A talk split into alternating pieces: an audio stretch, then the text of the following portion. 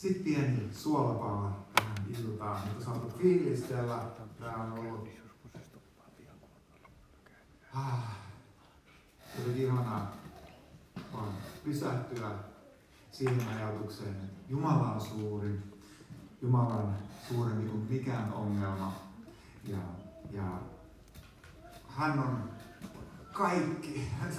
Voi hetkeksi pistää kaiken muun niin sivuun ja keskittyä Jumalaan on mahtavaa. Okei, mutta aloitetaan täältä.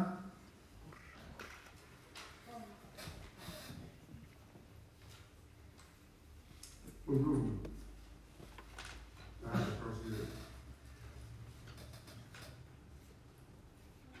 Heittänyt mun muistiin. Sitten vaan ulkomuistista. On ne siellä mun kännykällä, sen voi tuoda Joo. Mieti semmoisia raamatun paikkoja, kun välillä on tota, on, kiitos, on tota, sellaisia kysymyksiä, mihin on vähän semmoinen, että hei, mitä tämä raamatupaikka tarkoittaa? Mistä tämä raamatupaikka puhuu? Miksi, miksi tämmöinen on raamatussa? Onko ne varmaan jokaisella on semmoisia? Ainakin toivottavasti on. Itse mä ajattelen, että kun raamatus on niitä paikkoja, mitä me ei ymmärretä, niin se tarkoittaa sitä, että me ollaan avoimia löytämään. Me ollaan avoimia kuulemaan. Jumala voi ihan eri tavalla puhua, puhua tota, niin, että mitä siellä on. On hyvä antaa itselleen luvan olla ymmärtämättä kaikkea, mitä raamatus on. Se, että me ymmärretään ne pääasiat, niin se on tärkeintä. Mutta mä ajattelin, että mä otan tänään tämmöisen, mikä on niin kuin, mulle siitä vaan jotenkin aukesi semmoinen uusi näkökulma. Mä ajattelin, että mä haluan, mä haluan tämän jakaa. Se on apostolien teoista. Ja tausta tilannetta voisi ottaa se helluntai, missä pyhä henki laskeutui opetuslasten yllä. Ja joku kohahdus siinä oli, tai joku, mikä herätti ihmiset, mitä tapahtuu, mitä täällä tapahtuu. Ihmiset lähtee katsoa ulos, että mikä meidän, mitä, mitä, nyt tapahtuu jotakin outoa. Toi ei ollut vaan tuulenhumina. Ja sitten siellä on nämä opetuslapset, jotka puhuu kaikilla mahdollisilla kielillä. Ja kun Pietari puhuu näille, niin 3000 tulee kerralla uskoon. Eli tämmöinen niin aika räjähdysmäinen kasvu seurakunnassa. Sitten tapahtuu vielä tämmöinen tilanne, puhutaan kauniin portin ihmeestä. Ja siellä on tota noin, rampa mies, joka on ollut koko ikänsä rampa. Mitäköhän se on, oliko se joku 30 Ja jos me mietitään semmoista, joka ei, niin kuin tänä päivänä, joku, joka ei osaa pysty kävelemään. Me voidaan kuvitella tämmöinen ihminen pyörätuoliin. Ja me ajatellaan sitä, että jos koko ikäänsä siihen 30 vuoteen ei ole jalkoja käyttänyt, niin on ne vaan aika rimpulla täytyy olla. Jos, että ne on, niin kuin, ei lihaksia ole koska niitä ei ole treenattu, koska ne jalat ei kerta kaikkiaan toimi. Siellä ei ole lihaksia. Ja tämmöinen kaveri hypähtää siellä pystyyn, kun hänen puolesta rukoillaan, Pietari ja Johannes rukoilee, ja alkaa ylistää Jumalaa ja. Ja ihmiset näkee tämän. Mitä ihmeitä täällä tapahtuu? Koko kaupunki on aivan sekaisin. 3000 tulee ensin uskoon ja, niin kuin, ja sitten sit vielä tämä. Niin, niin tässä on nyt puhutaan tota, no, niin seurakunnasta, ne on sikäli mielenkiintoinen tilanne, että no, ää, kaikki myivät omaisuutensa ja toivat rahat apostolille. Sieltä sitten jaettiin sitä rahaa. Ja se oli pyhä hengen johdatusta, koska sitten tuli Rooman valtakunnan sotilaat ja ne tuhos kaiken. Jos joku omisti kodin, niin hän menetti kodin. Mutta uskovat ei omistanut koteja. Ne otti rahamassit mukaan ja karkas sinne vuorille, mihin kehotettiin heitä lähtemään, lähtemään ja tota, niin pakenemaan. Ja tässä on tämmöinen taustatilanne. Ja nyt mennään tämmöiseen mielenkiintoiseen kohtaan, mikä on nyt se, mikä, mikä, mua, niin mikä on tämmöinen aika hämmentävä loppujen lopuksi omalla tavallaan. Ja viidennestä luvusta apostolien teo. Muuan Ananias-niminen mies myi yhdessä vaimonsa Safiran kanssa maatilan. Mies pani vaimonsa tieten osan myyntihinnasta syrjään, ja loput hän toi apostolin jalkojen juureen. Silloin Pietari sanoi, Ananias, miksi olet antanut saatanan täyttää sydämesi niin, että yritit pettää pyhää henkeä ja panit osan tilan hinnasta syrjään? Eikä se ennen myyntiä, eikä se ennen myyntiä ollut sinun omasi, ja eikö sen hinta myynnin jälkeenkin ollut sinun? Miksi päätit sydämessäsi tehdä tämän? Et sinä ole valehdellut ihmiselle, vaan Jumalalle. Kun Ananias kuuli nämä sanat, hän kaatui maahan ja heitti henkensä.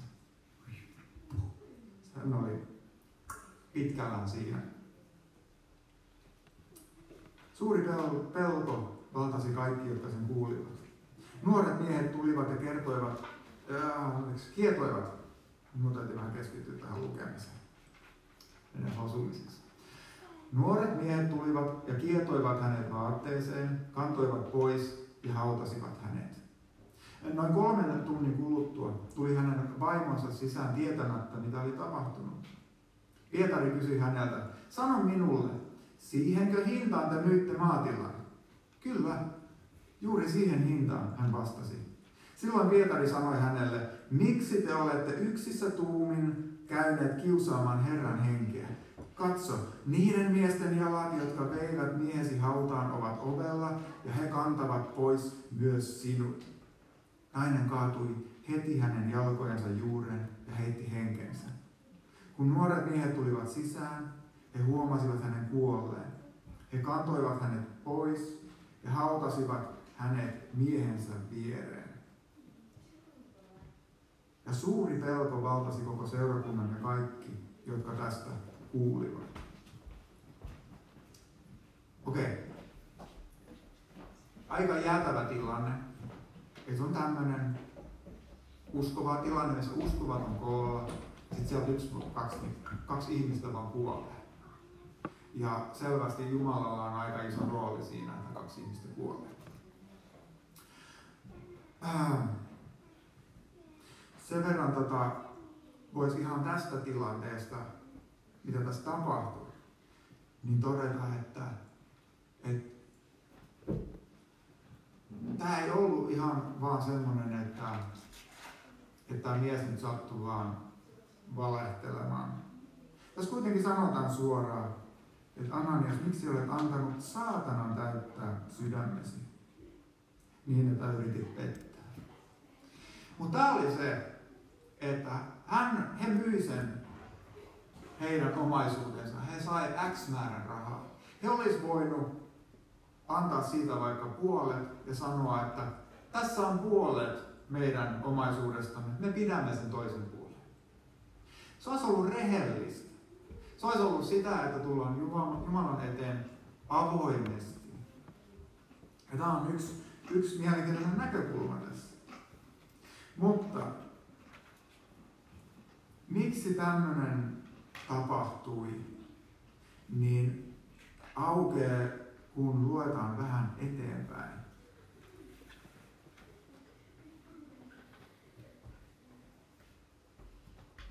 Voidaan ajatella, että tässä on nyt ää, isossa roolissa tämä, että nämä suuret teot oli siellä tapahtunut, nämä ihmeet oli tapahtunut, ihmiset oli nähnyt ja oli kokenut jotakin mullista. Öm, nyt mä joudun vähän miettimään, että hetkinen, miten mä lähden tämän avaamaan. Mä luulen, että mä luen tässä 12, 12 jakeesta eteenpäin ensin ja avaan sitten tätä asiaa lisää. Apostolien kätten kautta tapahtui kansan keskuudessa monia tunnustekoja ja ihmeitä. Uskovat olivat kaikki yksimielisesti koolla Salomon pylväskäytämässä. Eikä kukaan ulkopuolisista rohjennut liittyä heihin, mutta kansa kunnioitti heitä suuresti. Ja yhä enemmän tuli niitä, jotka uskoivat Herraan, miehiä ja naisia joukottain. Sairaita kannettiin jopa kadulle ja pantiin vuoteille ja vaareille, että Pietarin kulkiessa ohi edes hänen varjonsa koskettaisi jotakuta heistä. Myös ympärillä olevista kaupungeista tuli paljon ihmisiä Jerusalemiin.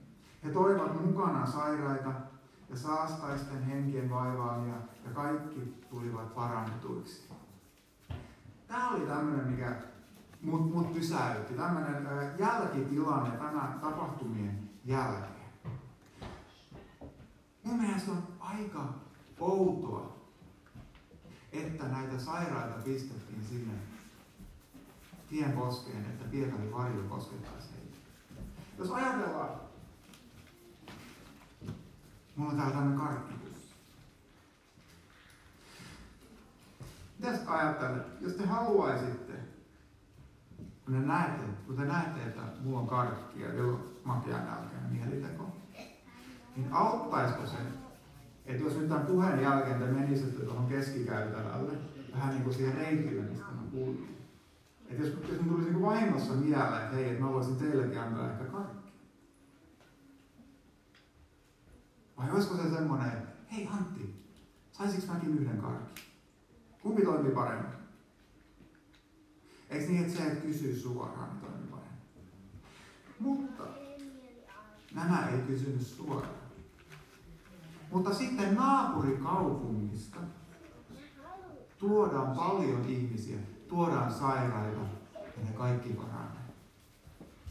Ja tässä tulee näkyväksi se, mitä tapahtuu. Nämä ihmiset, jotka ei oikeasti tuntenut Jumalaa, ei oikeasti tuntenut, tota noin, ää, jum, millainen Jumala on, niin heillä ei ollut tietoa, niin heillä ei ollut ymmärrystä. Eli kun tämmöinen järkyttävä tilanne tapahtuu, että kaksi ihmistä kuolee tosta vaan, niin koska he ei tunne Jumalaa, niin Jumala on yhtäkkiä todella pelottava. Ja he haluaa pysyä kaukana. He pysyvät hiukan varovasti loitolla. Ja sitten taas ne, jotka tuntee Jumalaa, niin he ymmärtää, että vaikka Jumala on äärimmäisen pyhä ja joskus jopa pelottavan pyhä, niin hän on silti rakkaus. Ja nämä ihmiset pysyi edelleen, he tulivat koolle tämän tapahtuman jälkeen. Ja jopa naapurikaupungista löytyi näitä ihmisiä, jotka usko Jumalaan, usko siihen, että Jumala on hyvä ja Jumala haluaa parantaa. Ja he toivat näitä sairaita ja nämä sairaat paransivat. Jos me ajatellaan tätä, että tuli se 3000 uskoon, myöhemmin tuli lisää, kun se rampa lähti tanssimaan. Jos me kuvitellaan tässä joku, äh, tässä oli joku Euroviisu-juttu, ja siellä oli suomalaisilla mukavasti menestystä. Jos kääriä olisikin lähtenyt tänne uuteen kaupunkiin, tullut ensimmäisenä torille ja alkanut täältä kierrellä sitten juhlimaan tätä, tätä ää, kakkosijoitustaan, niin tota, olisi ollut väkeä liikkeellä, mä luulen. Porukka olisi pistänyt vihreätä päälle ja sitten olisi ollut tuolla ja hurrannut ja taputtanut. Koska tapahtuu jotakin erityistä, niin ihmiset lähtee liikkeelle. Niin se, että tämmöinen tilanne kun tapahtui, niin se pysäytti ihmiset. Ja se pelasti tämän seurakunnan. Koska jos on kolme tuhatta ihmistä, jotka ei oikeasti tunne Jeesusta, niin kuka ne opettaa? Jos sinne tulee vielä valtava määrä ihmisiä, jotka on niin kuin Ananias ja Safir, että he ei oikeasti halua sitä Jumalaa, vaan he haluavat olla vaan mukana. He haluavat näyttää hyvältä. Mä ajattelin, että tässä on tämmöinen, se on siihen aikaan ollut tämmöinen pysäyttävä juttu ja varoittava juttu. Ja nyt meille se on tämmöinen kutsuva juttu. Me nähdään, että tätä ei ole tapahtunut tänne jälkeen niin mä olisin nähnyt. Kukaan ei ole meidän seurakunnassa kuollut sen takia, että on tehnyt jonkun virheen tai on tehnyt jonkun synnin. En edes minä.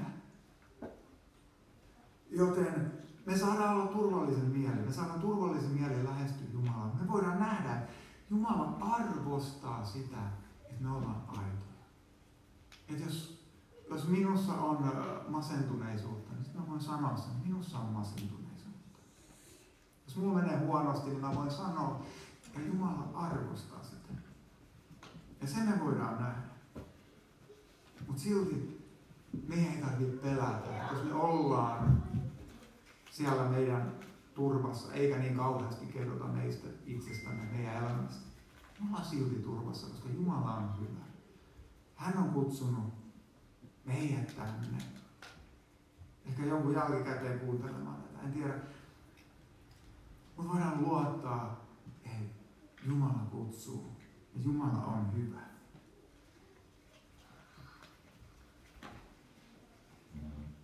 Jumalan kunnioitus lisää. Ja sitten siinä on myös tämä uskoon tuloon, Jeesuksen seuraamisen. Tarvittiinkin yhtäkkiä hiukan enemmän. Se ei ollut vaan muoti-ilmiö. Se ei ollut semmoinen, mikä on tosi kuulia. Vaikka nämä kyllä arvosti näitä, näitä niin, niin eivät tohtineet lähteä fanittamaan sitä. Mekin saadaan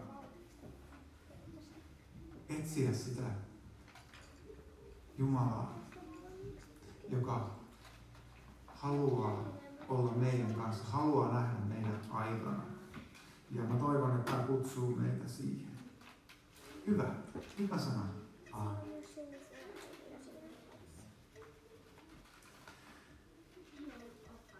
Sitten ei oikeastaan tänään enää mitään